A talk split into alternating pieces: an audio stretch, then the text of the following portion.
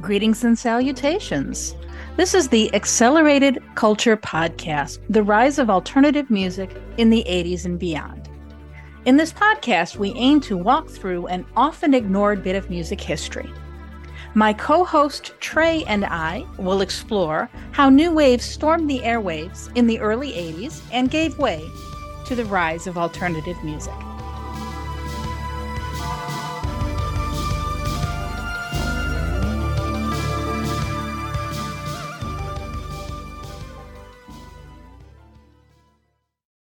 Hey, everybody. Welcome to Accelerated Culture Podcast. I'm Trey.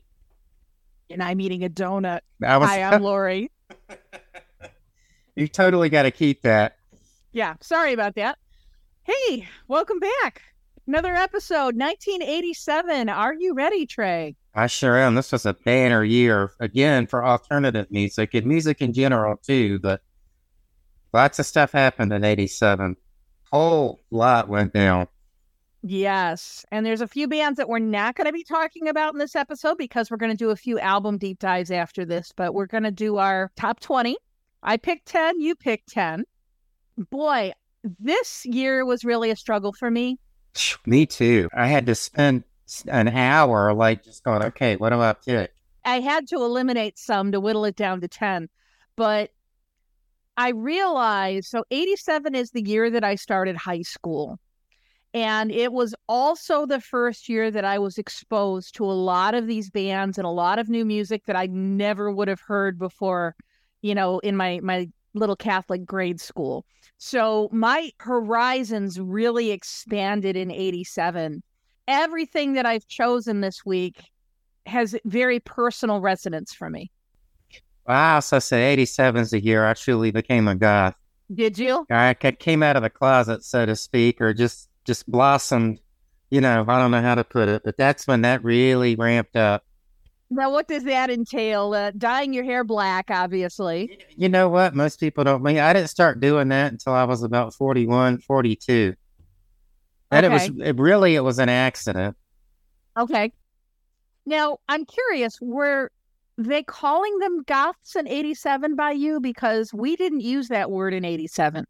Okay, so I made a new friend fall of 87. It was a guy named Paul who moved to Augusta from Los Angeles. The first day of school, he was wearing a Cult Love t shirt, and he told me I was a death rocker. And I was and I like, think we've had this conversation, right. yeah. So that that in that point in time, it was still death rock, which I like that better than goth. But nowadays, people think death rock means like death metal. Yeah, I don't think I heard the term goth until maybe the earlier mid 90s. We always called the group at school that was into this particular genre of music, we called them the New Wavers. So, shall we get started, Trey? I think the first song is yours. Indeed, it is. And we have Seattle by Public Image Limited.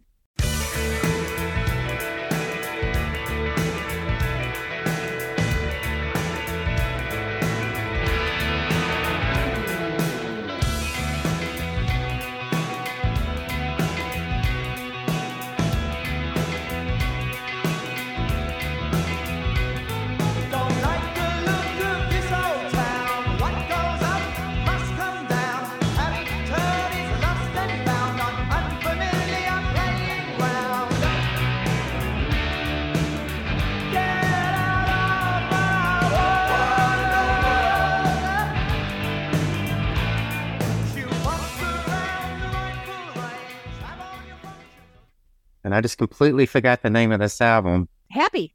That's right, off of their Happy LP.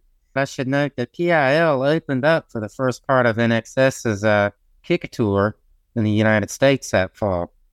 Yes, they did, and they played Madison Square Garden. Did they? I didn't know that. I didn't yeah. see that. Didn't see that leg of the tour. Trey, I'm so glad you picked this song because it was one that I didn't have to include on my list then because this is an awesome song. This is a really, really good one. Yes, you know what? It's a great song, but somewhat lackluster album. Oh, yeah? One of those albums with four or five good songs on it. The rest, you're just kind of like, eh.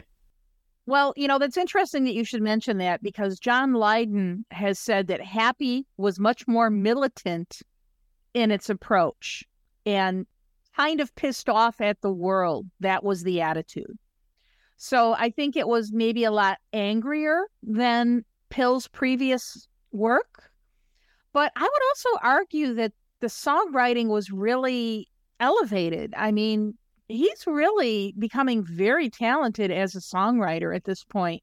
I like this song, and you know, it's called Seattle, but it could be about any city. Don't like the look of this old town? I likened it to where I lived in Augusta when I was a teenager. You know, this old town. Yeah. And there's that repeating line palaces, barricades, mm-hmm. threats meet promises. Mm-hmm. To me, palaces, barricades, you know, I think of like gated communities with their McMansions, you mm-hmm. know, and how they kind of tend to barricade themselves off from the rest of the world. Now, I don't know if that's what John was actually getting at, but uh, no, this is a really good one to start us off with, Trey.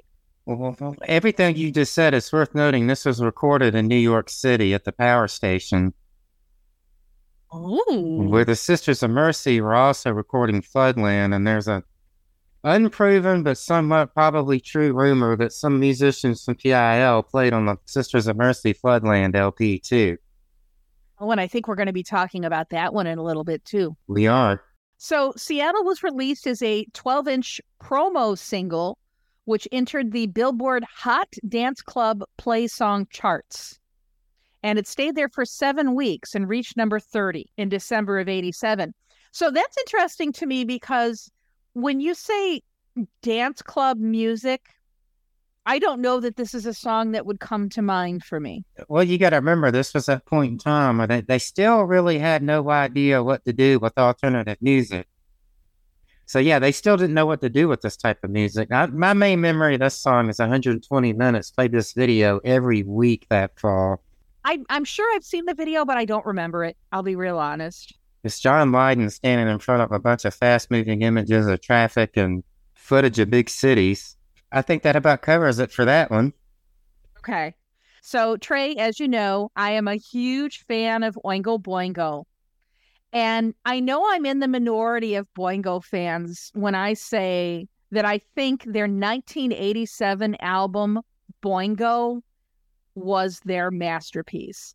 I know a lot of people really don't care for that album. I think it's phenomenal. And the song that I picked off of this album is called Not My Slave.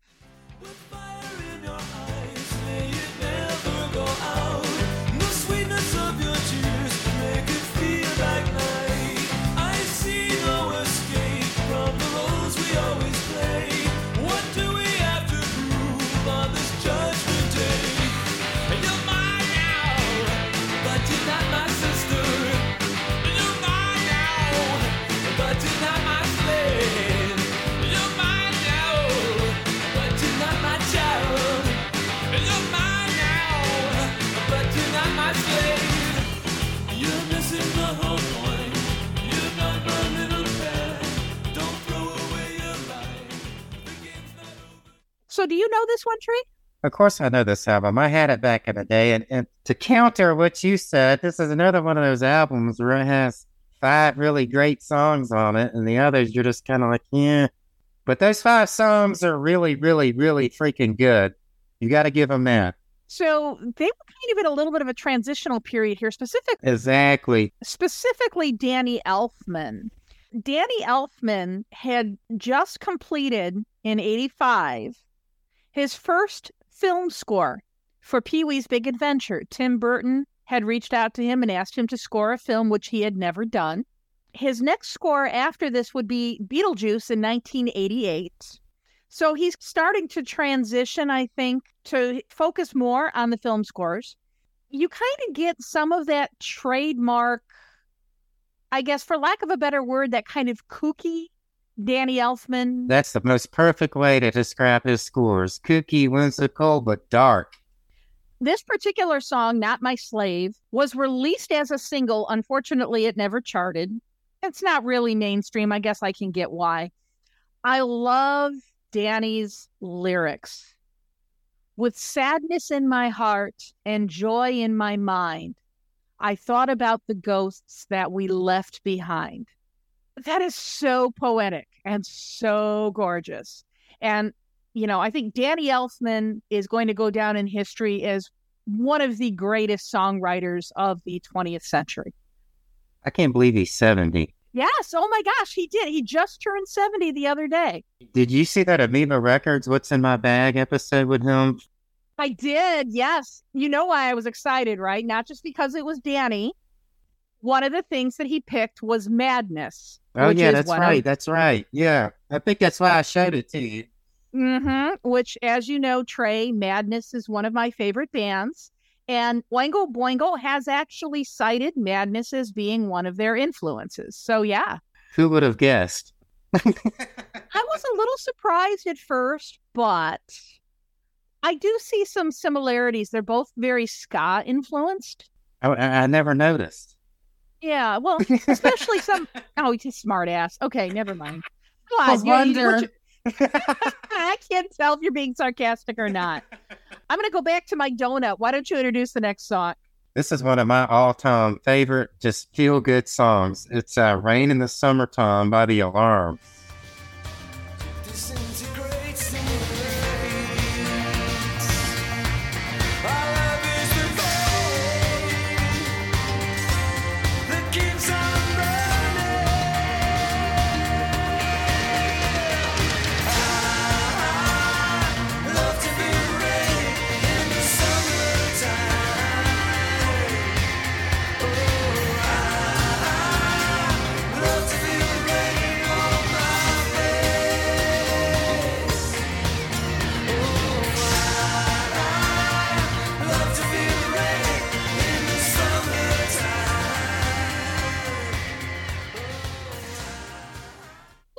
Don't know anything about this song or this band. I recognized it when you sent it to me. I know I've heard it before. It's definitely got kind of an anthemic feel to it. It was sort of a departure for The Alarm. They were sort of they're an Irish band. They were tend to lean heavily political, like U2 did up till this, and I I, I think it wasn't working for them, so they kind of stepped in a different direction. Personally, I think it worked. I was like, this is much better than the other whiny stuff, you know. So I've loved this song. Not necessarily a fan of this band. You know, yeah, it, it's interesting you should mention U2, because I do see some similarities. Oh, big, huge. Yeah. And this one apparently only went to number 71 on the Billboard Hot 100. I don't remember it getting any radio play. Then again, I was in freaking Georgia, so I wouldn't have known. Right. But MTV was all over. I actually don't think 120 Minutes was playing this one, oddly enough. But it's a great song. It's a good summer song, man. Well, it's definitely a very unique choice. So, as is my next one, I think. I had to look this. up. I was like, I, I remember the name of the band. I didn't remember the song. Okay. Well, the band is called Curiosity Killed the Cat. And the song I chose is Down to Earth.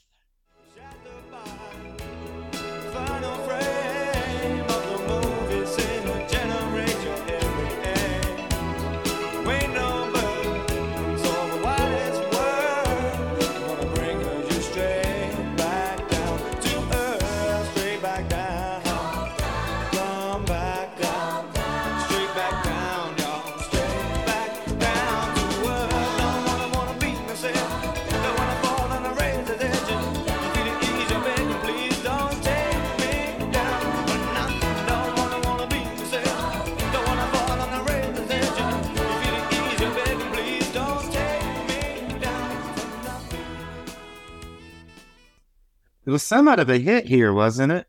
This song didn't get a lot of airplay in the US, but the album that it's from, it's their debut album, Keep Your Distance, is the only album of theirs to chart on the Billboard 200. It actually reached number 55 in the US, which kind of surprised me. I was surprised that it went as high as it did. So these guys are from London. They were huge in London. They're classified as, I guess, sophisti-pop Yeah. which is kind of kind of a subgenre of new wave that definitely is blending some jazz elements into it and i think that's one of the things i really like about this i had this on cassette and i wore my copy out this band should have been a lot bigger than they were. They were just a really, really good dance band. This will be my third time saying this. I just had a, a faint memory of, you know, once I saw the video, I remembered seeing it. I was like, oh, yeah, I remember seeing this. I thought they had another song. Misfit. Yeah, they got, I remember seeing that too. Misfit was the video that was in heavy rotation. One of our UHF stations here in Chicago, they used to have a nightly, like half hour video show, and they used to play this a lot on their show. So, all right. Speaking of dance music, what's next? Up next, we have Strange Love by Depeche Mode.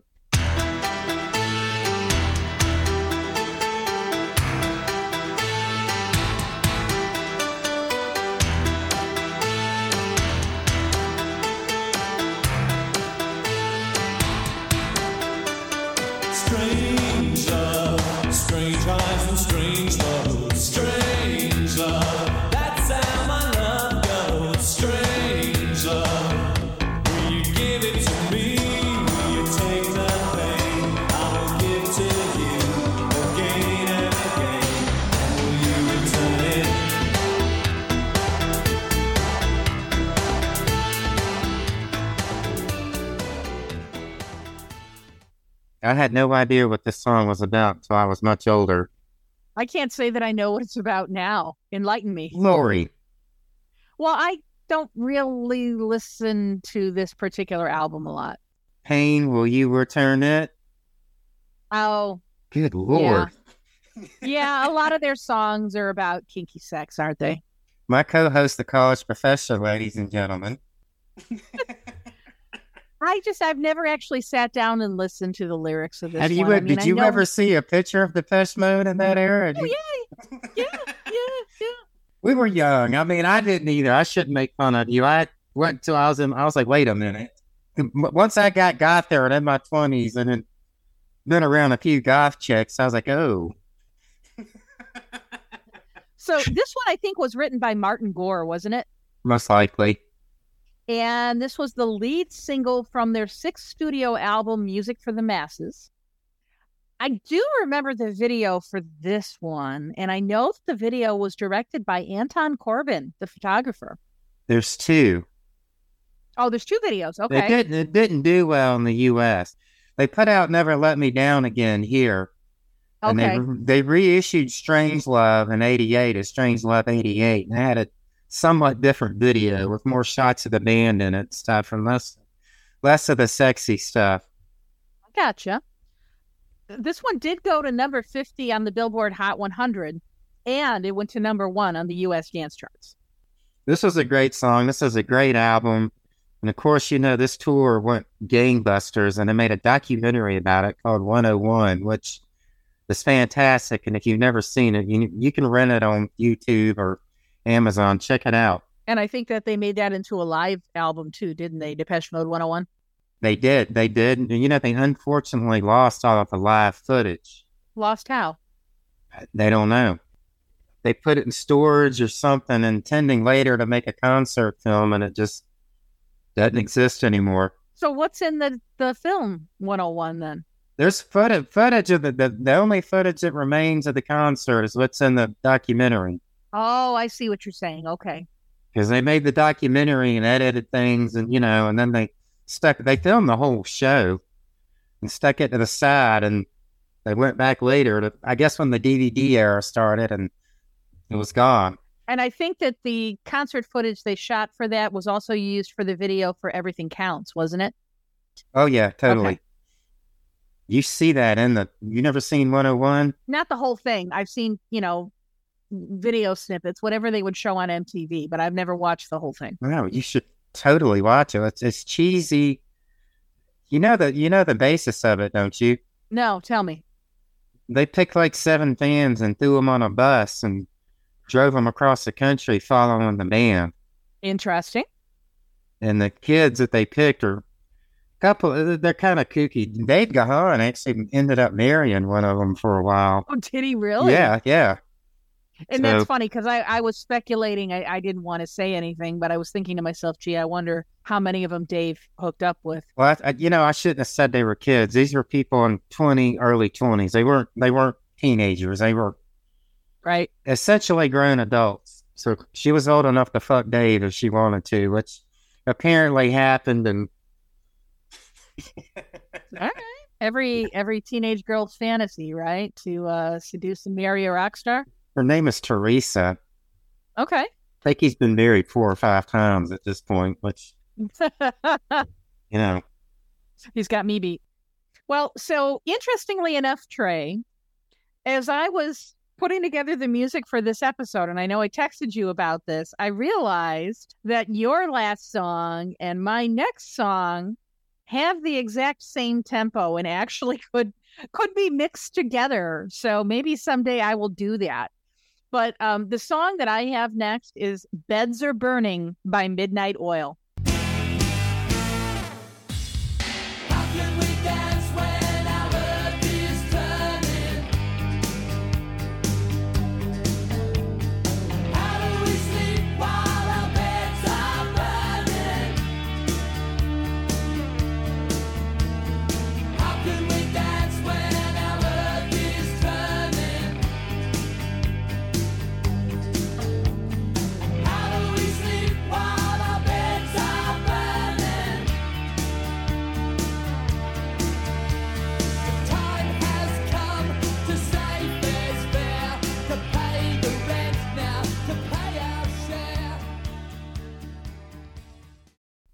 You couldn't take a step in summer of '87 without hearing this doggone song.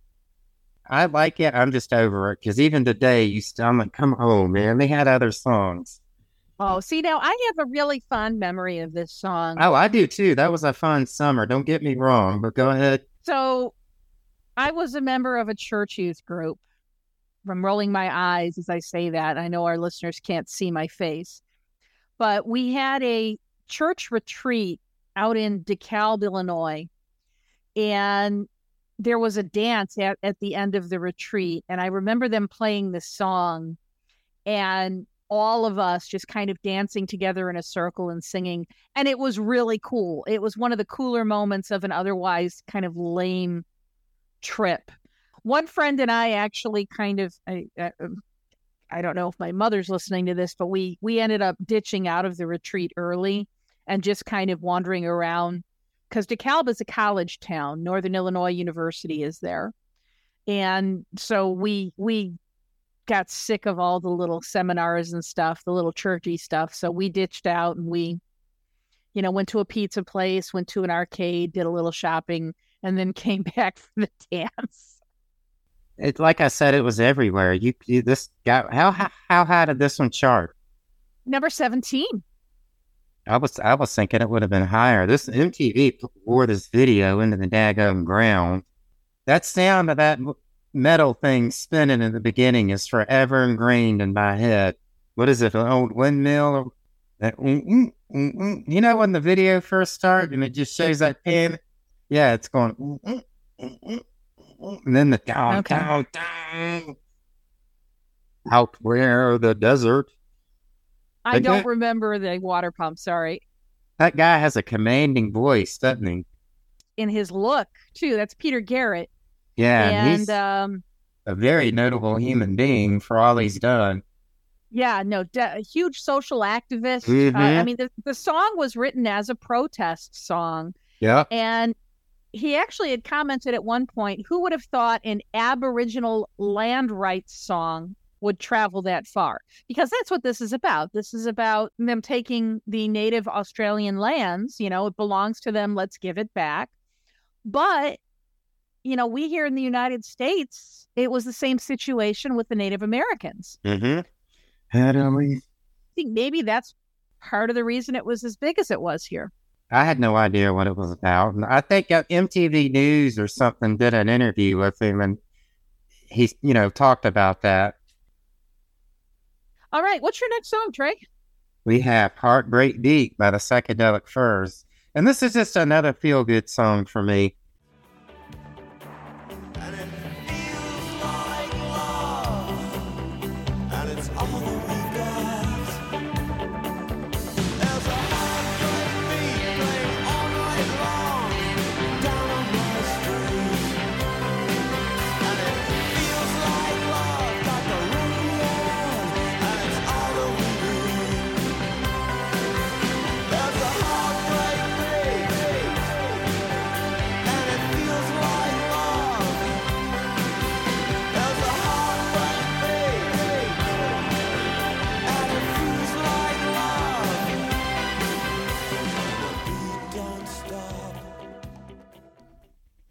This is just, I got this cassette for my 17th birthday, and I actually would only play this song, and I don't know that I ever even really listened to the rest of it.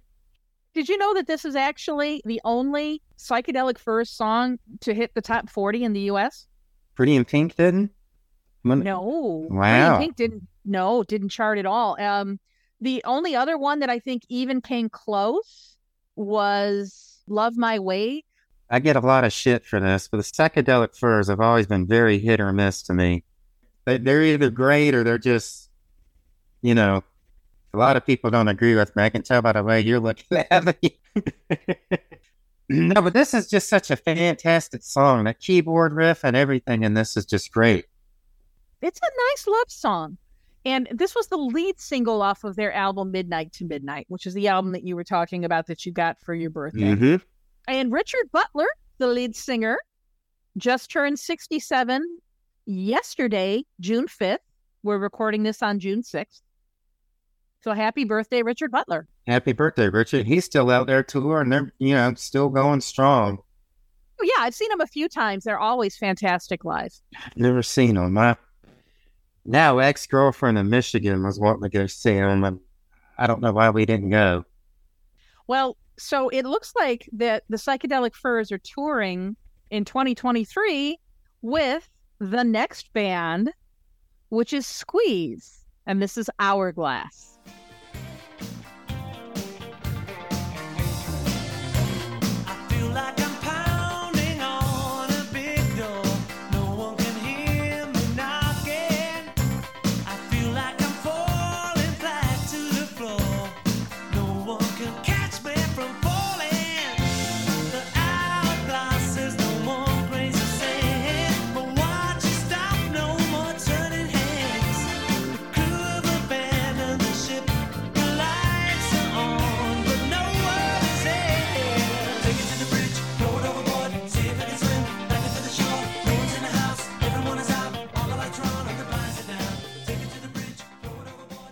You know, I, I really don't know much about Squeeze.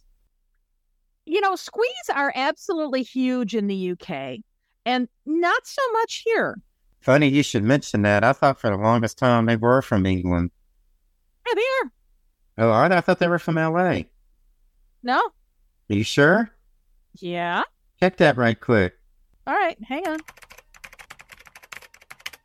Squeeze are an English rock band that came Okay. to prominence in the United Kingdom. They are from London. I, I don't know. Well, I stand corrected. Uh, I, Yeah. I, I suspect I was thinking of the Plimsouls. Okay, so this was the first single from Squeeze's seventh album, Babylon and On. And actually, this was kind of viewed as their comeback single. They had a couple mild hits before this. Their biggest hit in the US actually was Tempted. The biggest hit prior to this, I should say. Tempted by the fruit of another. Yeah, and that one only went to number 49. So this was their most successful single in the US. It went to number 15.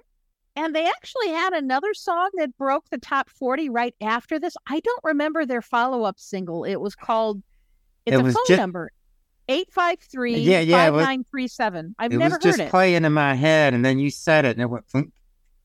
okay. I had this album. Take it to the bridge, see if it can swim. Da, da, da, da, da, Yeah, da, da, Yeah, da. no, it's it's a good song. You know, the the bass line is ridiculously simple. It's got kind of a walking bass to it. It's like dun dun dun dun dun dun. Like a child could play it, but it's still a great song. No, it's in a wonderful song. I, I, I went out and bought the. I, I think I had the cassette. I mean, I liked it. I just, I didn't, like I said, I didn't know anything about them really. I'd heard the name and I knew Tempted, but other than that, I didn't really view them as an alternative rock band. But when they popped up on 120 minutes and all, I was like, I'm, mm, okay. And you know, I I had read somewhere that, and I think this is true of bands like Madness too, that perhaps part of the reason they weren't bigger in the U.S. is because of a lot of their songs really have a lot of British terms and British colloquialisms that American audiences maybe don't get. I mean, the, the song that was mentioned that I was reading about was Cool for Cats, which is a, you know, it's a fun song. That one's got, I think, Chris Difford on vocals as opposed to Glenn Tilbrook. Squeeze like to share vocal duties. You know, Glenn Tilbrook sings some, Chris Difford sings some. Tempted was actually Paul Carrack. He was in Squeeze for a time. Oh, I knew that. Did you know Paul Carrack was also in Madness for a time? I didn't know that. Ah. Wasn't he in Mike and the Mechanics too? Yes, he did do vocals for some of their songs. Yes. So, Mhm. yes. Yeah, but he's not in the band at this point. But anyway, Like I said, I remember seeing this video if you're on 120 minutes and regular MTV. I think it got some moderate radio play here too. I went out. I remember buying the cassette. That's another one. I don't think I played a whole whole lot, but there was a whole lot going on that year. well, your song is next.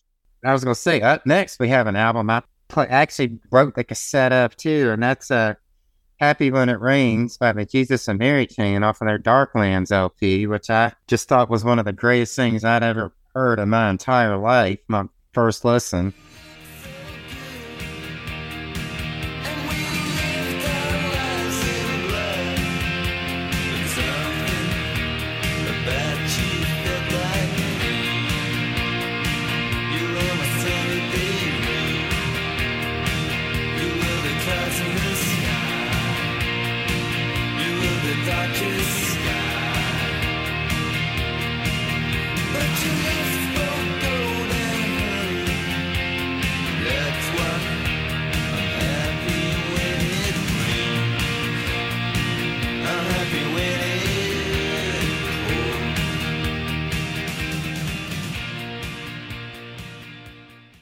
No, this one is a jam. I hadn't discovered them yet in 87. I actually didn't discover them until 89.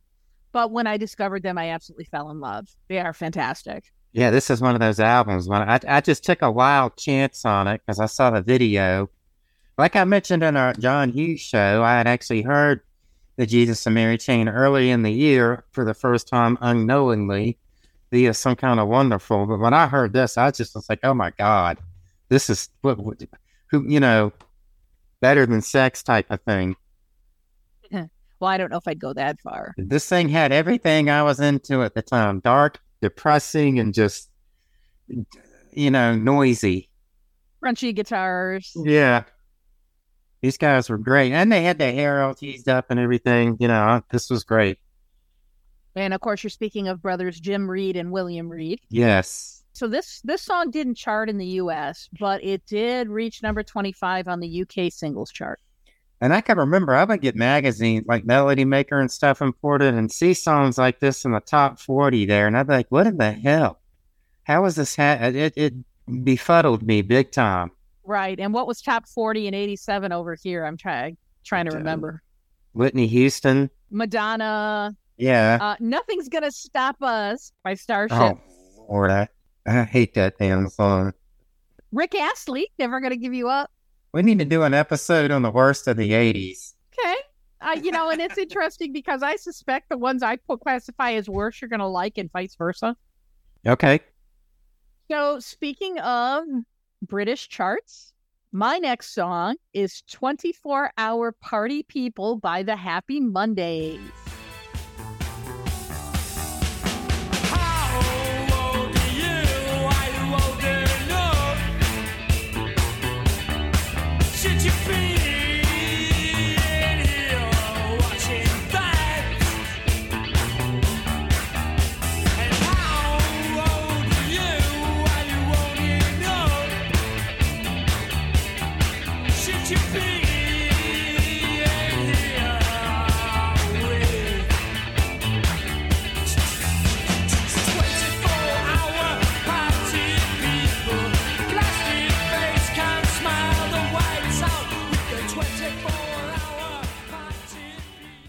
You know, it would be another three years before I would hear them. Well, it would be even longer than that for me. I didn't hear them in 87. Oh, I thought you knew them then. Wow. Okay. So I don't feel dumb. I did see them with the psychedelic furs. Oh, wow. What was that like? Oh, it was amazing, but I didn't know any of the Happy Mondays music at the time. I mean, I'm kind of kicking myself that I didn't know them when I saw them live because I think I would have appreciated it was a great show, but I think I would have appreciated it more had I actually known the music. So this song was written by the Happy Mondays and produced by John Cale, the legend from Velvet Underground Yeah. and it was the second single off of their debut album. The entire name of the album was Squirrel and G Man 24 Hour Party People Plastic Face Can't Smile White Out, which sounds like somebody having a stroke.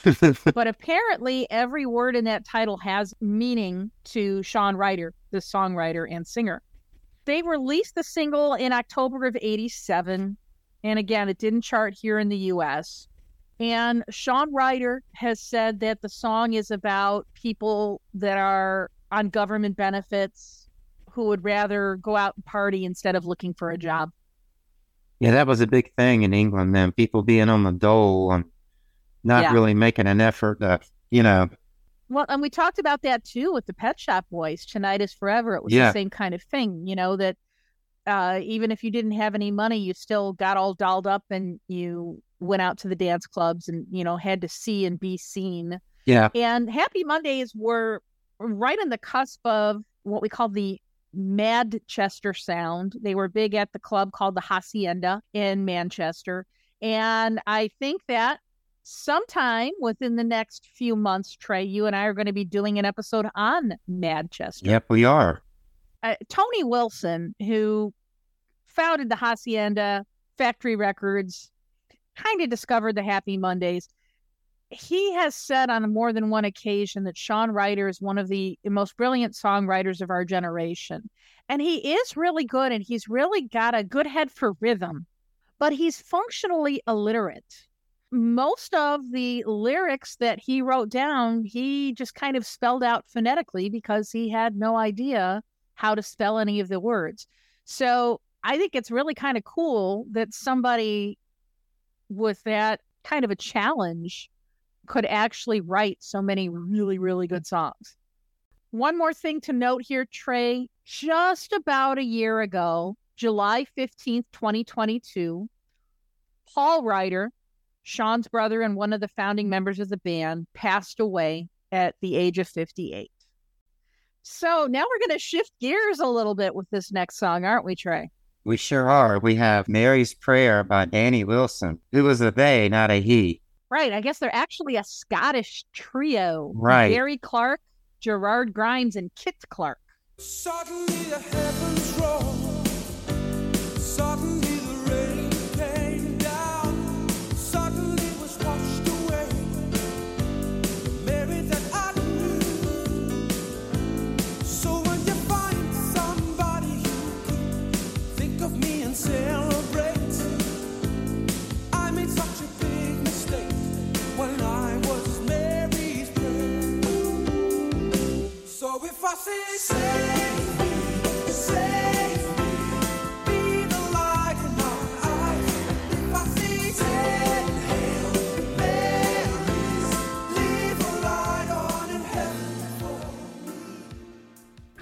Hey, Lori, you would lo- you like that sophisti-pop thing. You would love this album. Yeah. I, I won it off the ro- uh, local radio station that summer, and it didn't appeal to me, but you would love it. Hearing this song on the radio and I had no idea who it was. Uh, you know, just I guess they're kind of a one hit wonder here. Oh, for sure. I, I think they were a one-hit wonder everywhere. I believe this is the only album they ever put out. Some Really? of them, some of them went on to other things. I think the band changed name. Look at Bring It Up. Okay. I had all this in my head earlier, and it's And they formed a band called Spencer Tracy, and Spencer Tracy signed to Virgin Records. The actor Spencer Tracy, yeah, his estate, I guess, was like trying to sue them or something. So then they changed their name from Spencer Tracy to Danny Wilson. I wonder who in the world Danny Wilson is. I guess it's taken from a 1952 Frank Oh, Sinatra that's right. film It's from a movie. I knew that. Yeah, called Meet Danny Wilson. Again, this is one that i remember hearing on the radio, had no idea who it was by. And, you know, this wasn't like the days of satellite radio like now, Right. where you can look at the dashboard in your car and you can see who the artist is or what the song is. And if you didn't happen to catch who the the song was, if the DJ didn't announce it, good luck, you know? I mean, you couldn't pull out your phone and Shazam it. Well, I saw the video, which had the name of the band on it. Okay. Well, that that's that was always good. So, you know, I'm sorry. Yeah. Was well, uh, honestly, Trey, this is probably the first time I've heard this song since 87. I do remember thinking at the time that there's a lot of religious imagery in this song. Gary Clark, who wrote the song, says that that's really just a device to relate past, present, and future. It's basically just a simple love song. In fact, I like to think of it as being like a country and western song, and I could see that. I had forgotten this song. Remember when VH1 Classic came out? What was that? 2000 Yes. and it was just completely freaking cool. I don't Especially remember it being completely freaking cool, but yeah, I remember when it came out. no VH1 Classic, not VH1. Remember in 04 when all the satellite channel well, what do, what were they called? Digital cable channels started coming out. Well, VH1 Classic when it first came out was one of the coolest things ever. Late at night, they would be like MTV was in the 80s, and you just never knew what the hell you were gonna see. And they rolled this out one night, and I was like, "Oh shit!" But you couldn't get this song anywhere then. Well, and I had a hard time finding it even for this episode. It's on YouTube. It is, and that's ultimately what I did is I ripped it off of YouTube and our listeners will probably notice there's a bit of an audio quality issue compared to the other songs, and that's why. Because it, it was never sold as a digital release. I don't even think it's on Spotify or anything. Uh-uh. I wonder how far we'd have to hunt to find a copy of this album. I found a couple used copies selling for uh, three figures, Really? hundred plus. Yeah, I wish I still had my copy because it would be in pristine mint Yeah. shape. yeah. Because all I ever played was this once. Well, I listened to the whole thing once. Like I said, you would you would enjoy it. I was forgettable. So we're All gonna right. Well, yeah. So my next song, Trey, is one I think we've talked about this band before. I don't know if we've talked about this song. Lips Like Sugar by Echo and the Bunnymen. Just when you think you've caught her, she glides across the water. She calls for you tonight to share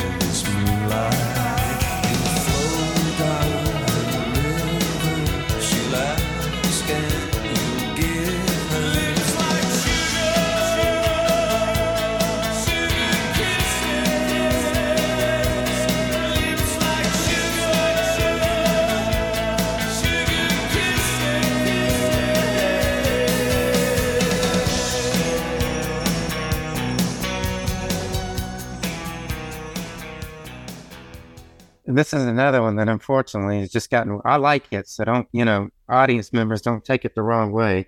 It just it's gotten worn out for me because, you know, somebody brings up Echo and the Bunnymen, they go to this song. You know, this was the first song I ever heard by Echo and the Bunnymen. And this is the song that made me fall in love. I bought the album, which was also called Echo and the Bunnymen. Now, this was actually right before they broke up. So they've been around for a while, but I kind of came to the party very late. I thought the whole album was absolutely fantastic. Oh, it totally is. a lot of fans don't seem to agree. A lot of fans don't care for that album, just like with uh, with Boingo, with Oingo Boingo, and this song in particular, Ian McCulloch. Ian, Mc, is it McCulloch? McCulloch. I've heard it said both ways. I don't know. We'd have to ask him. Right? Ian McCulloch actually didn't care for this song at first. There was an interview in 1992 where he said it was an okay song, I suppose, but it didn't sound like us. We just got sucked into a new mentality on that last album, The Sound of Radio America. And isn't that weird given what I just said about how that was the album that really got me turned on to them? He didn't like the sound of it. It definitely got them noticed here finally. more so than they had before. Oh my gosh, I, I can't hear the song without dancing. I have to dance to this song. It is just so beautiful. And Ian's lyrics, she floats like a swan, grace on the water. So pretty. So pretty. But the whole song is just gorgeous. Everything about it, the synth, the guitar, it it just sparkles. It's a great song for sure. And this is another one that uh, 120 minutes played in the video.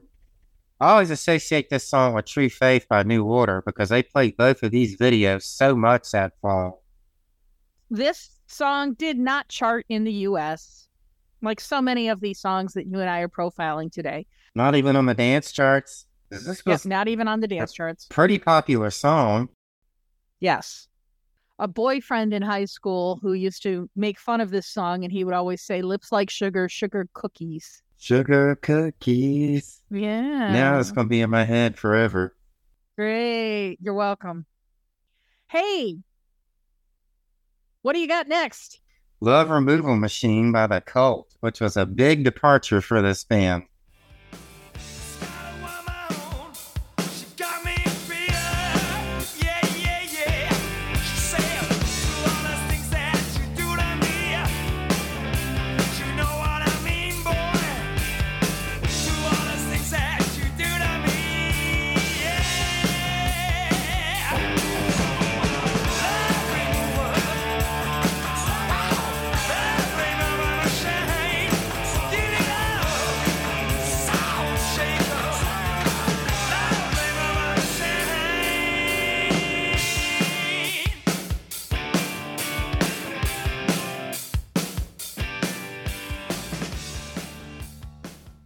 You know, The Cult had previously been somewhat of what you would call a goth band for death rock. I don't know what they were, uh, who knows what they were thinking, but they brought in Rick Rubin as a producer, and this is what came out. Some people say it sounds like ACDC, which I can see for sure. Just the meat and potatoes guitar work and the, the scratchy vocals. I do see similarity with this and other cult songs that came out, you know, in in the late 80s, Firewoman, Edie Ciao Baby. They have a very very dis- uh, very distinctive sound.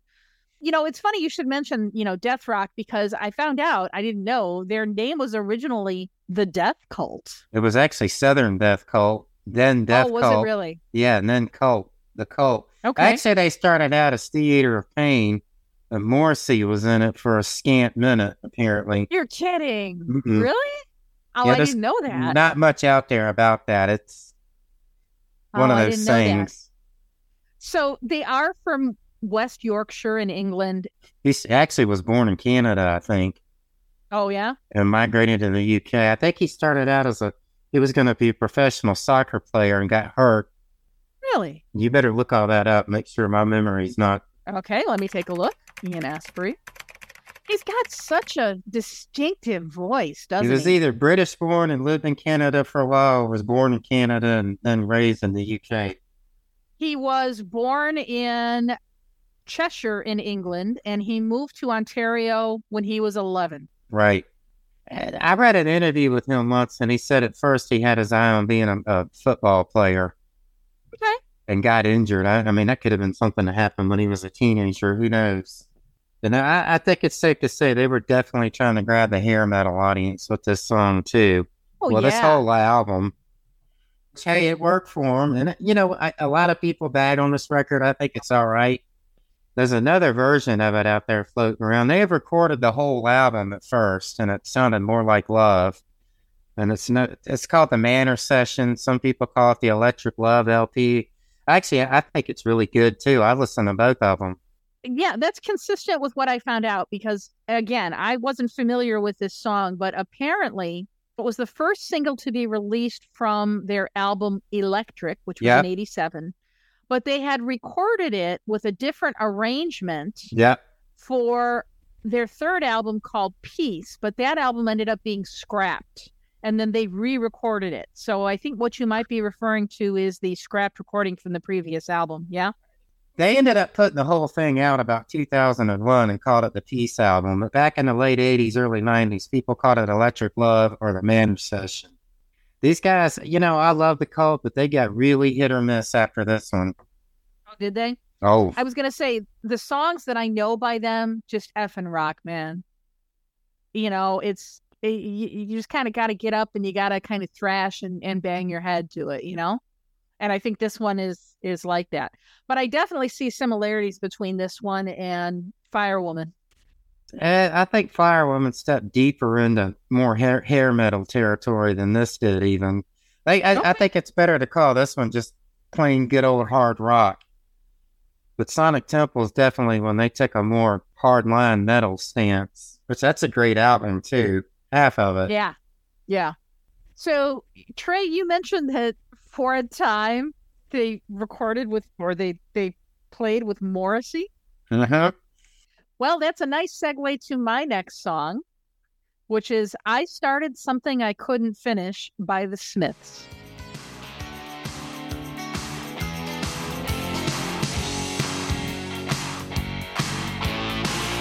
The lanes were silent. There was nothing, no one,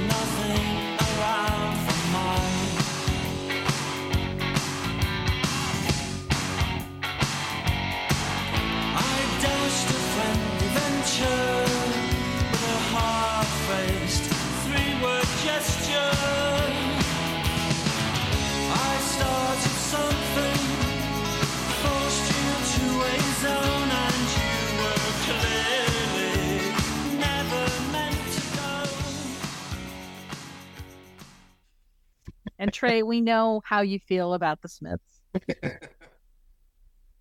I don't even know this song. I know they had a hit. Uh, I know "Girlfriend in a Coma" from that fall, and doesn't stop me if you think you've heard this one before out around that same time. I don't remember this one. Well, this is one of my top two songs by the Smiths. This one and How Soon Is Now. I, I I love this song, and you know, I think in my next incarnation or my next reinvention, if I ever you know retire from my current job, I want to be a filmmaker. Quentin Tarantino is my idol, but I just envision something very Tarantino esque, and I'm going to use this song in my my Reservoir Dogs. Okay, my my debut Morrissey Film. probably he probably won't let you. Oh no, he'd probably sue the pants off of me. Yeah. I can fantasize, can't I? So this was written by Morrissey and guitarist Johnny Marr. Was on their 1987 album "Strangeways Here We Come," and it actually kind of emerged from a jam during their recording sessions from Sheila Take a Bow. Has a very glam rock inspired guitar riff, and this one actually was not supposed to be a single What a shame. it ended up being their second single because their first single, Stop Me If You Think You've Heard This One Before, got banned by the BBC. I opted to stop them. It was you. It was you, huh? Okay. Well, significantly, Trey, this was also the first single that was released after the Smiths had broken up. So that might be why you're not familiar with it. Uh, it did go to number 23 on the UK singles chart, didn't chart here. Amazing fucking song. You know, I love everything about it. I love the bass line. I love Johnny's guitar. I love the lyrics. You know, um, uh, oh, he's talking about I dashed a friendly venture with a hard faced three word gesture. And I'm dying to know. I mean, you, uh, you know, everybody has their own interpretation of what that gesture would be. I have an idea what it could be, but I mean, it's really kind of mysterious. You know, it's like I want to know more. I'm gonna quit being a jackass. the Smiths were a good band. They they were very talented people. I just Mo- Morrissey just really rubs me the wrong way. I don't care for the way he treats his fans and takes things, and I'll Yeah. just leave it at that. No, I'll agree with you on that. I'll agree with you on that. Hey, what did you pick for your next song, Trey? This is a band you had never heard of. This is a Georgia band, and I, I think they were probably only well, they they got on MTV and everything, but it's Litany Life Goes On by Guadalcanal Diary, who were an Atlanta, Georgia band, and this this is such a great song, man.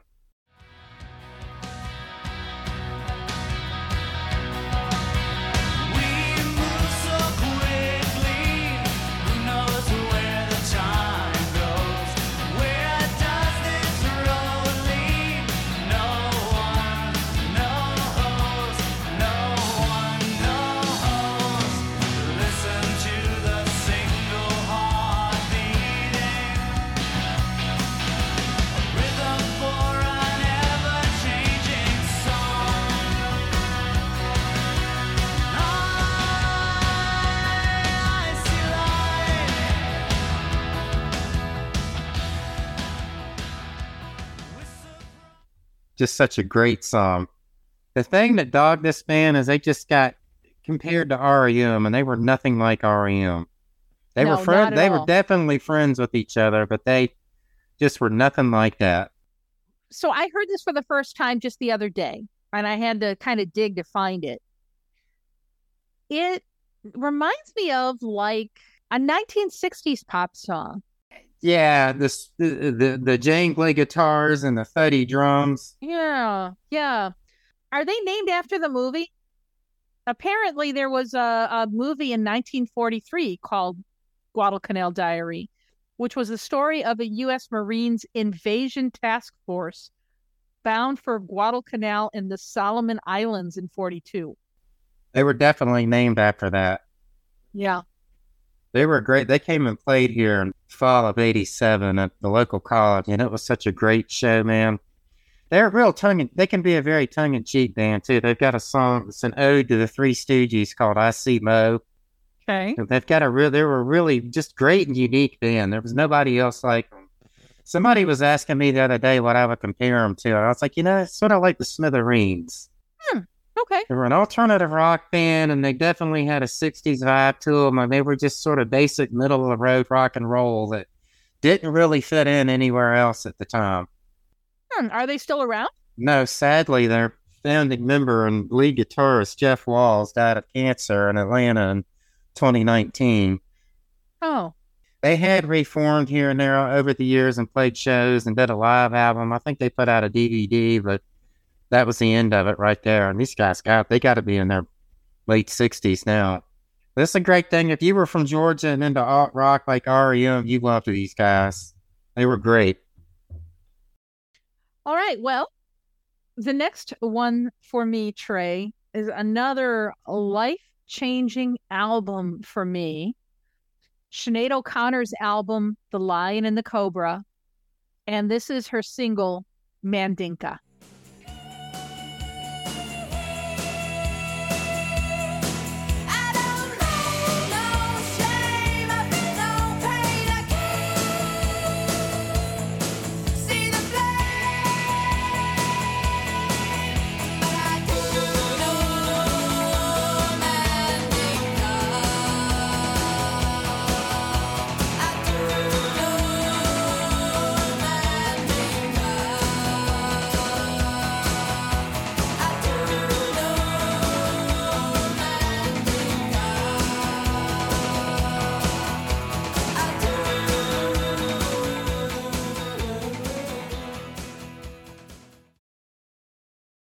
Man, I love this one.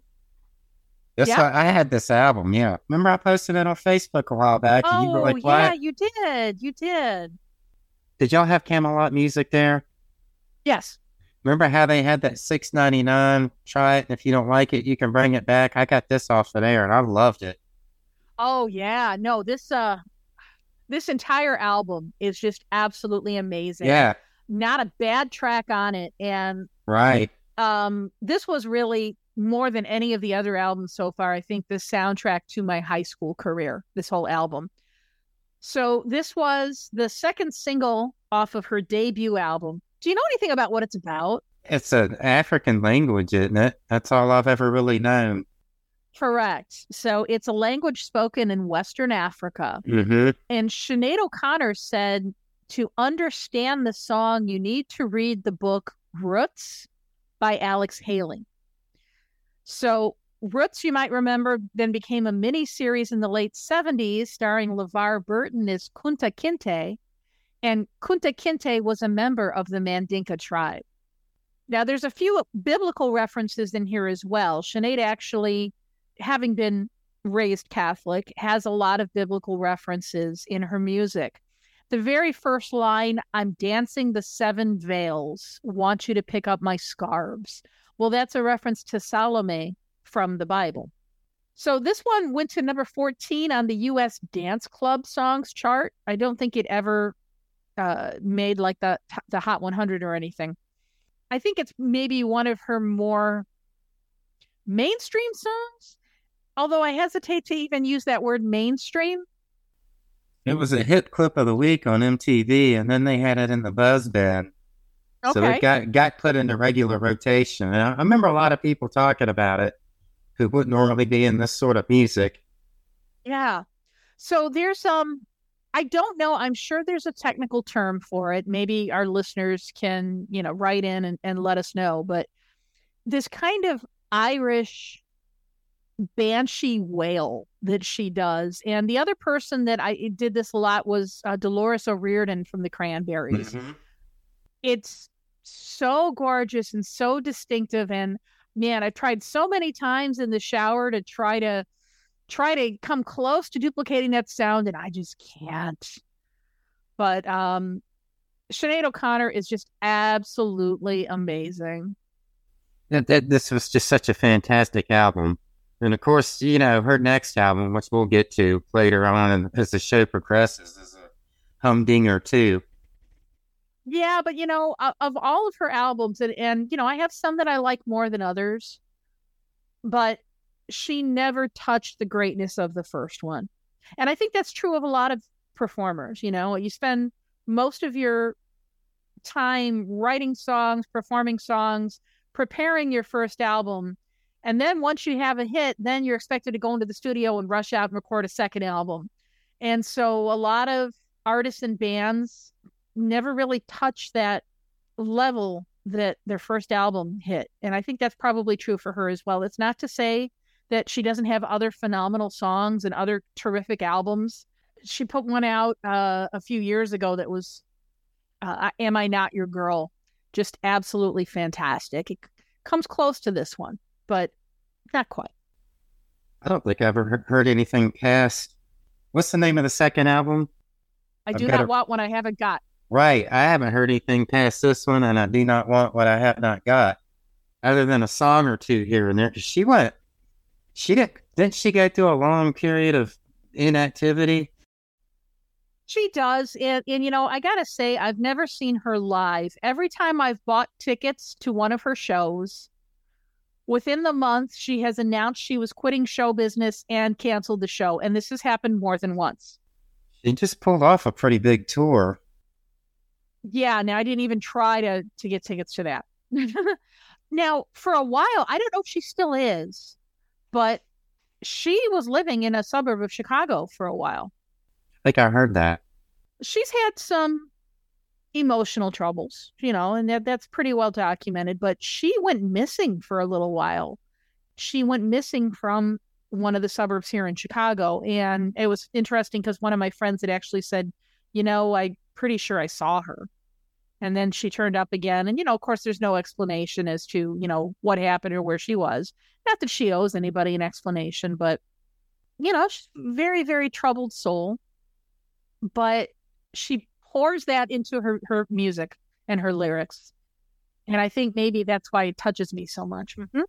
She seems to have gotten a hold of herself and is, she, she's been touring constantly for the past few years and seems to have gotten herself stable and focused and doing well.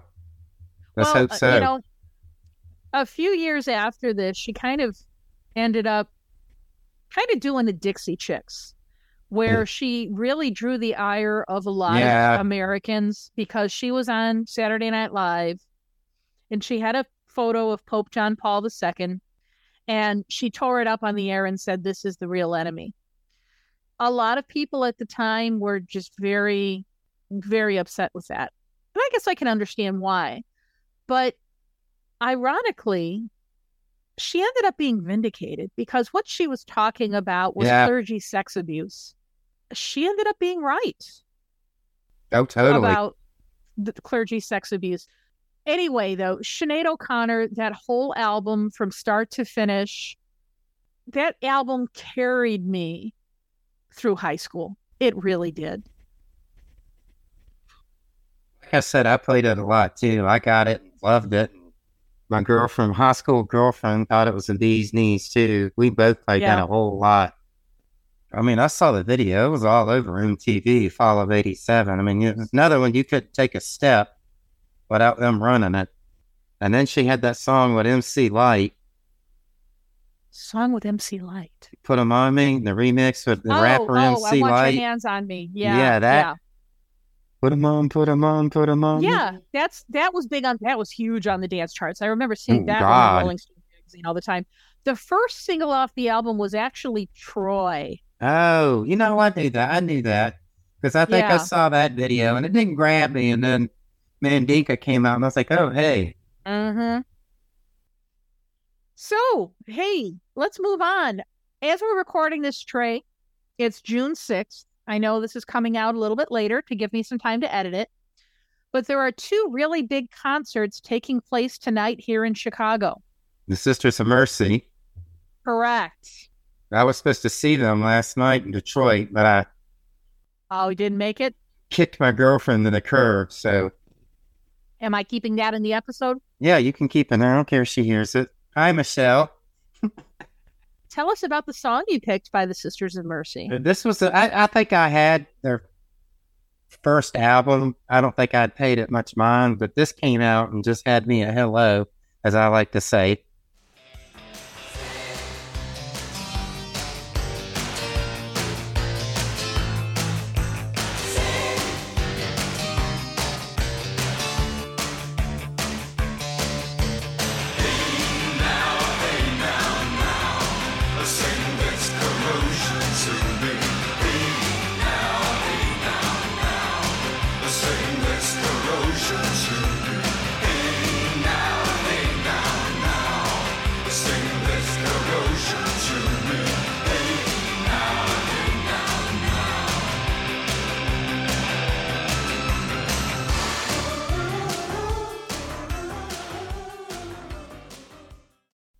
It's a great song. It's silly.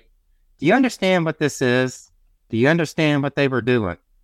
Not really. I mean, I'll be honest, Trey, I didn't get into the Sisters of Mercy the way you did.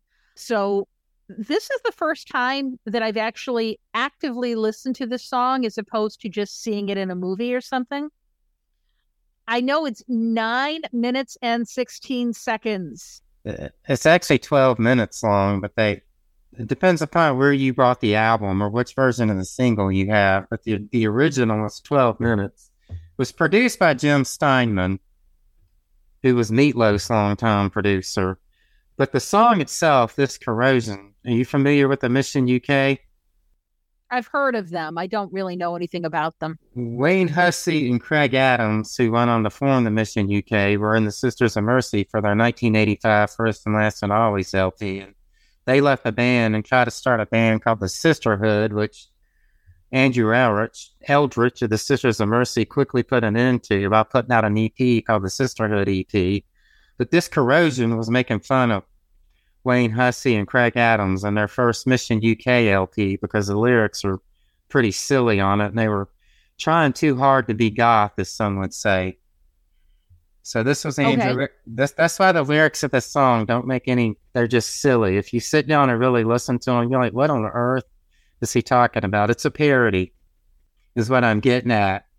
Okay, so that that makes me feel a little bit better then because yeah, as I was listening to this, I thought this is fucking ridiculous. Th- This And, is uh, this is Freebird. Especially, yeah, yeah, Freebird. This is Freebird for goths. Okay, or I would say you know Bohemian Rhapsody, but yeah, it's yeah, and the synthesized harpsichord parts. I felt like I was listening to the soundtrack of Castlevania, the the old Nintendo game. Knowing Andrew Eldritch, he is in the video game, so that might have been intentional. Okay. The only time that I've ever really heard this song, Trey, prior to this was in the movie The World's End with Simon Pegg. And this song appears a couple times in that movie. Do you remember that movie? Nope. It was like the third one of the trilogy. There was Shaun of the Dead and then Hot Fuzz I know that one. and then The World's End. I know the other two. I don't know the third one. I've never you might seen. enjoy it. You might enjoy it. It seems like it would hit your sense of humor. I'm wearing a Night of the Living Dead shirt, so obviously I love Shaun of the Dead because that was essentially an homage to these movies. Yeah. But so uh, this one this one is a little bit more of like a sci-fi but it's it's it's good i think arguably the best thing about it is actually probably the soundtrack it's got a really really good soundtrack Public Image Limited were recording Happy in New York, at the same time they were working on these songs. And John Lydon claims that he would go into where the sisters were working and was around for some of that, and that members of PIL played on this song. It is a big mystery as to who actually played the music on this song. No one seems to to really. There's no credits inside of the album. Andrew was never said himself. And then there's the mystery of Patricia Morrison, the woman in the video, who was hiring on as a bass player. She says she never played a note in the band. So Hmm. there's a big. You can look this up. You can find tons and tons of basically essays on the internet as who who actually played the music on the Sisters of Mercy Floodland LP. But I don't know. So I had a former roommate that was really into the Sisters of Mercy. I never cared for them. I'll be real honest. Um, You should check out the Vision Thing album. You that one's more your speed. You tend to don't. I'm not putting you down here. You tend to like more mainstream sounding stuff, and I just I feel like you would definitely like that album. okay, I'll check it out. It's a good You album. You know my taste by now. Yeah, yeah. You you you like the very finished sound. Which, ironically, the next song is anything but. It definitely hasn't. It's, this is definitely a produced track. So uh, we're talking about the next song that I've picked, which is by one of my absolute favorite bands of all time, the Pixies. They put out a debut EP in 87 called Come on Pilgrim. And this is the song I've Been Tired.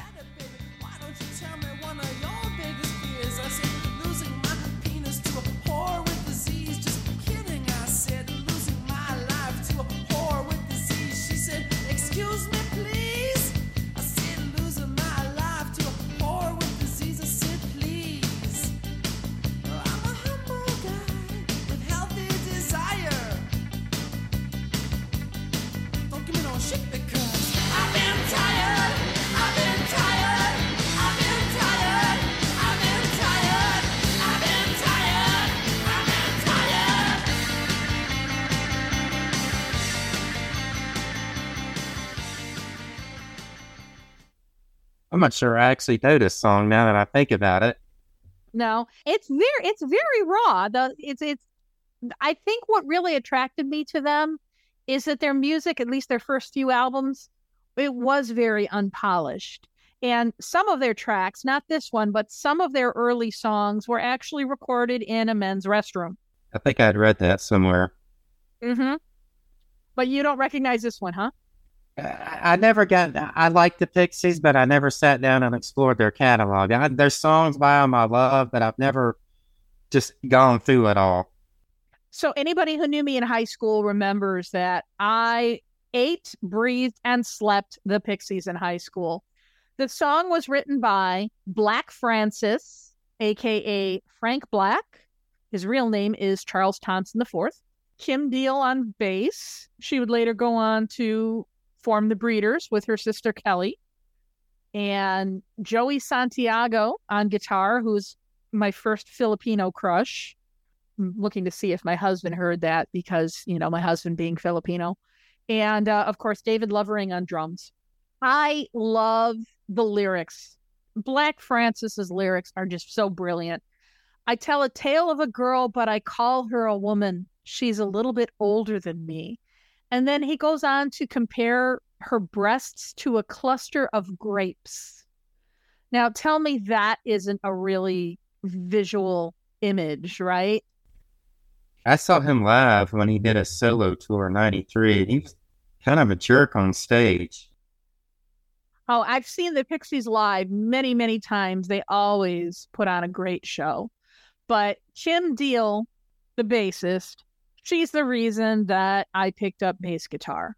I wanted to be her so bad. She is just absolutely the coolest person that ever walked the face of the earth.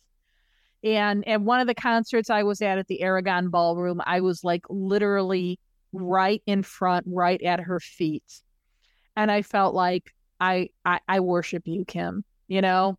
And she had a cigarette hanging out of her mouth and she's just So adorable and so talented. All four of them are, but oh my God, I'm crushing on Kim Deal so bad. This Pix- are the Pixies still going? Yes, they are, but Kim's no longer in the band. Right, I knew that. She like that- that's been more than ten years ago. Yeah, I was Yeah. aware of that. I, I Yeah, I- they're they're they're touring again. okay. But then they're not making new music though, are they? Aren't they just so? They Oh, are they? They had an album come out not too long ago. September 2022 was their most recent release. Oh, okay. I thought they had just stuck to touring. And they have a new female bassist too. Yeah, Who's she's really good. Paz, Paz Lenchantin. She yes. she was in uh. My mind just went blank on me again. She was in that band the guy from Tool had there in two Oh, Perfect. Circle. Yes, A Perfect Circle. Thank you. And she was also in Zwan, which I was was, one say- of Billy Corgan's projects. And I think she was. I think she was in the Smashing Pumpkins for a brief, scant minute. It's possible. So she's really good and really talented Yes, too. she's sexy too. All right. But she's not Kim though. I, you know, I was really big fan of the Breeders. Oh yeah, Kim and Kelly Mm-hmm. and Josephine. I saw one of the last shows Nirvana would have ever played before Kurt died, and the Breeders are the opening act.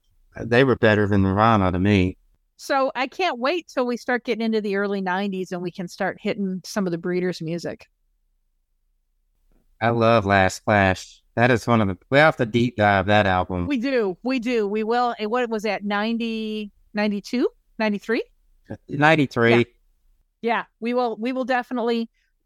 Listeners, we are now committed. We are going to do an album deep dive on the Breeders' Last Splash in 93. I listened to that whole album walking home from work the other night. It's so good. Yeah. And okay, so speaking of concerts, now I mentioned that we had two shows taking place tonight in Chicago. One of them, Sisters of Mercy, I didn't really care. The other one that I actually was debating whether I was going to go to, obviously I'm not there because I'm here with you, Trey, is Love and Rockets. You should have went. Well, here's something that I bet you didn't know about me, Trey. I'm agoraphobic. Yeah, my ex-wife is real bad. And Uh, I don't do well with crowds. And so if I have somebody that I'm comfortable with, I do a little bit better. But I really don't do well with crowds by myself. I get major mm. anxiety attacks. And I really was weighing it because I know this is going to be the last time I'm ever going to get to see Love and Rockets. No, I've never I- seen them live. I don't think they're done. No? No. Well, you picked a Love and Rockets song, didn't you? Indeed, I did. No new tale to tell off of their. Jesus. What's the name of the album? Earth, Sun, Moon. Yeah, Earth, Sun, and Moon. Yes, how in the hell could I forget that? This is a such a wonderful album.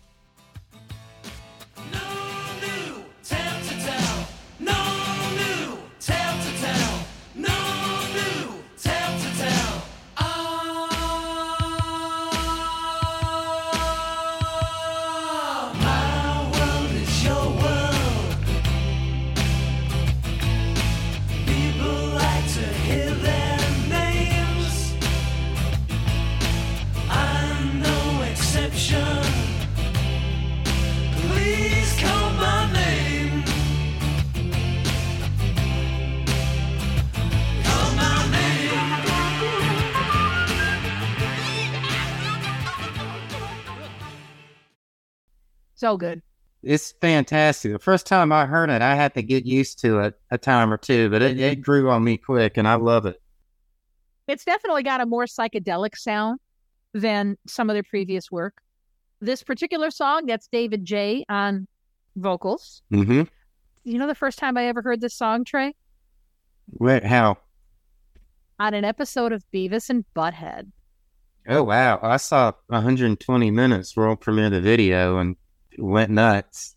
And David J has this big hat looking like Yeah. a like a preacher from like Yeah. the 1600s. Yeah. It's a great song. But yeah, Beavis and Butthead, yeah, these guys suck, but they can still kick Axel's ass. Yeah, I had a great T-shirt for this. I guess it was a tour shirt back then, and it had the cover art on the front, but on the back of it, it had little smaller pictures of all the liner notes. It was really cool. I think it had a uh-huh. heart and rocket logo on the sleeve too. we we've talked about Love and Rockets before. We talked about them in the John Hughes episode, and they kind of arose from the ashes of Bauhaus. Yep, Daniel Ash, David J, and I always forget the drummer's name. Kevin Haskins, who was actually David J's little brother. Oh, is he really? Yeah, I can see the resemblance. Yeah. they, they didn't want to have. I guess. I pe- never they didn't want to have two people with the same last name in the band. Really. I didn't Mhm. know that. Yeah, no, I can now that you mention it, I totally see the resemblance. I don't know how I Mhm. didn't know that. Anything else about No New Tale to Tell? It's a great album, and go check it out if you've never heard the whole album. It's all the same thing. I love that one. So yeah, that's a great song, man. yeah. And up next, Yeah, so we're going to finish this episode with another native Georgia band, REM. Arguably, this is from your hometown, isn't it? Aren't, aren't they from. Augusta? they're not from Augusta, they're from Athens, Georgia, which is about a, Oh. an hour, 15, 20 minutes away. I've actually lived there, so Oh, okay. And um, so the song that I chose to close out 1987, it's the end of the world as we know it, and I feel fine. Six o'clock TV hour, don't get caught in foreign tower, slash and burn, return. Listen to yourself churn. Locking in, uniform and book, burning blood,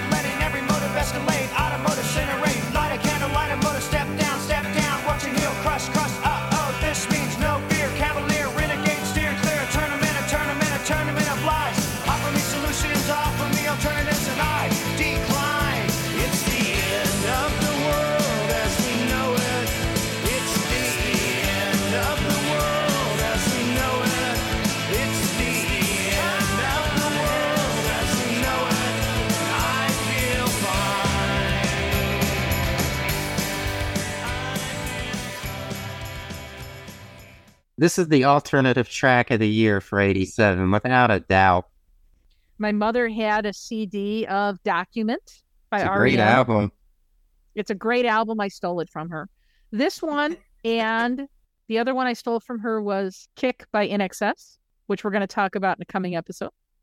Anyway, It's the End of the World as We Know It was the album's second single. It was released in November of 87, reaching number 69 in the US Billboard Hot 100. I'm sure there's some sort of a joke there, Nah. and the band probably had one when that happened. nah. But uh, okay. this, uh, you know, I I've actually met this kid. Uh, From the video? Uh, Yeah, he lives in Athens still, and I met him in a bar one night. People are like, "That's the kid that was in the REM video." Really? Yeah, Oh, wow. think he, he's got one of those two names type of names. Noah Ray. That's it. That's it. He apparently fell on hard times well after I met him, but he was a cool kid and kind of kind of seemed bothered by the attention he was getting that night. At the bar? Yeah, I think he was just kind of guys, you know, let me drink a beer. you know this song it's basically it's a list but it's like a stream of consciousness kind of list and it's it's so fast so rapid fire which i think is part of the appeal for it every time i listen to it though i'm picking up something new there's a a number of names leonard bernstein right which he pronounces leonard bernstein which puzzled me for years. leonid brezhnev lenny Mhm. bruce lester bangs i never noticed they all have the same initials lb Mm-hmm. Michael Stipe did an interview in 19 oh, I didn't write down the year, but it was in in the early 90s uh, with Musician magazine where he explained that he had had a dream where he found himself at a party and everybody at the party were all famous people that had the same initials LB. Yeah, so presumably those four would be people in his dream. And of course, Lester Bangs, uh, the renowned music critic, Yes. who also uh, is a character in one of my favorite movies, Almost Famous. Yes, I was gonna about to bring that up. Such a great movie. You know, as I mentioned, I lived in Athens for a few years, and I had a couple of encounters with Michael Stipe while I lived there. Really? One night I was in a Kroger at about four in the morning, and he was in line in front of me, and he was buying one copy of every magazine they had on the had on the shelf. And the girl checking him out clearly had no freaking clue who he was. I should note this was in about ninety six. Our listeners can't see my face right now. I'm my my jaw is on the floor. Well, I should know. I didn't say anything to him. I didn't want to. You know, uh, when I see a famous person and they're doing something normal, Right. I feel like he he was being Michael Stipe and doing a little shopping, but he was buying one copy of every magazine they had on the rack. And the girl checking him out wasn't like a 19 year old girl. She was like, What are you going to do with all these magazines? And he goes, It's for an art project. You know how Michael Stipe always sounds so serious? Oh, And that's he- brilliant. And he left, and I got it. I was like buying beer and Doritos at four in the morning. And I That's looked at the. I looked at the girl and I said, Do you know who that was? And she's like, No. And I said, Did you ever hear of REM? And she's like, Yes. And I said, That's their lead singer, Michael Stipe. And she was like, Really? Are they from Athens? And I started laughing. I said, Yeah, they're from here. Are you new in town? What's Well, and you know, you mentioned earlier, you know, when you see Michael Stipe in line at the grocery store or something, Right. it's one thing if the person is appearing in concert or if it's an actor and they're doing an Mhm. appearance or whatever. And then, you know, yeah, then I feel like it's appropriate. You know, that's what they're there Right, for. right, you bought right. your ticket. But yeah, when they're doing something mundane like buying their groceries or like a couple years back, Don and I ran into at, at Navy Pier, the actor Steve Zahn was sitting at a, a table Oh, with his family. Yeah. And you know, and and of course, you know, we're looking, we're like, isn't that? Yeah, that's him. But you know, we know we Yeah, don't go don't- over and we don't we don't bother him because you know that's your time with your family, or you know, i at the bar with your boyfriend or whatever, you know. So so Trey, this is bringing us now to the end of our list of bringing us to our. I can't talk. Why don't you say it? What's into us today? This is bringing us to our, the end of our 1987 list. And again, we have some album deep dives planned. So, what do we have planned first? I say we go with Kick next. All right. So, two weeks from now, we are going to do an album deep dive on the 1987 INXS classic Kick. So, yeah, we've got a couple good things coming up for still for 1987. So, hey, thanks for listening to our top 20, and we'll be back in two weeks with a little bit of kick action. Good night, everybody, and thank you, thank you, thank you for listening.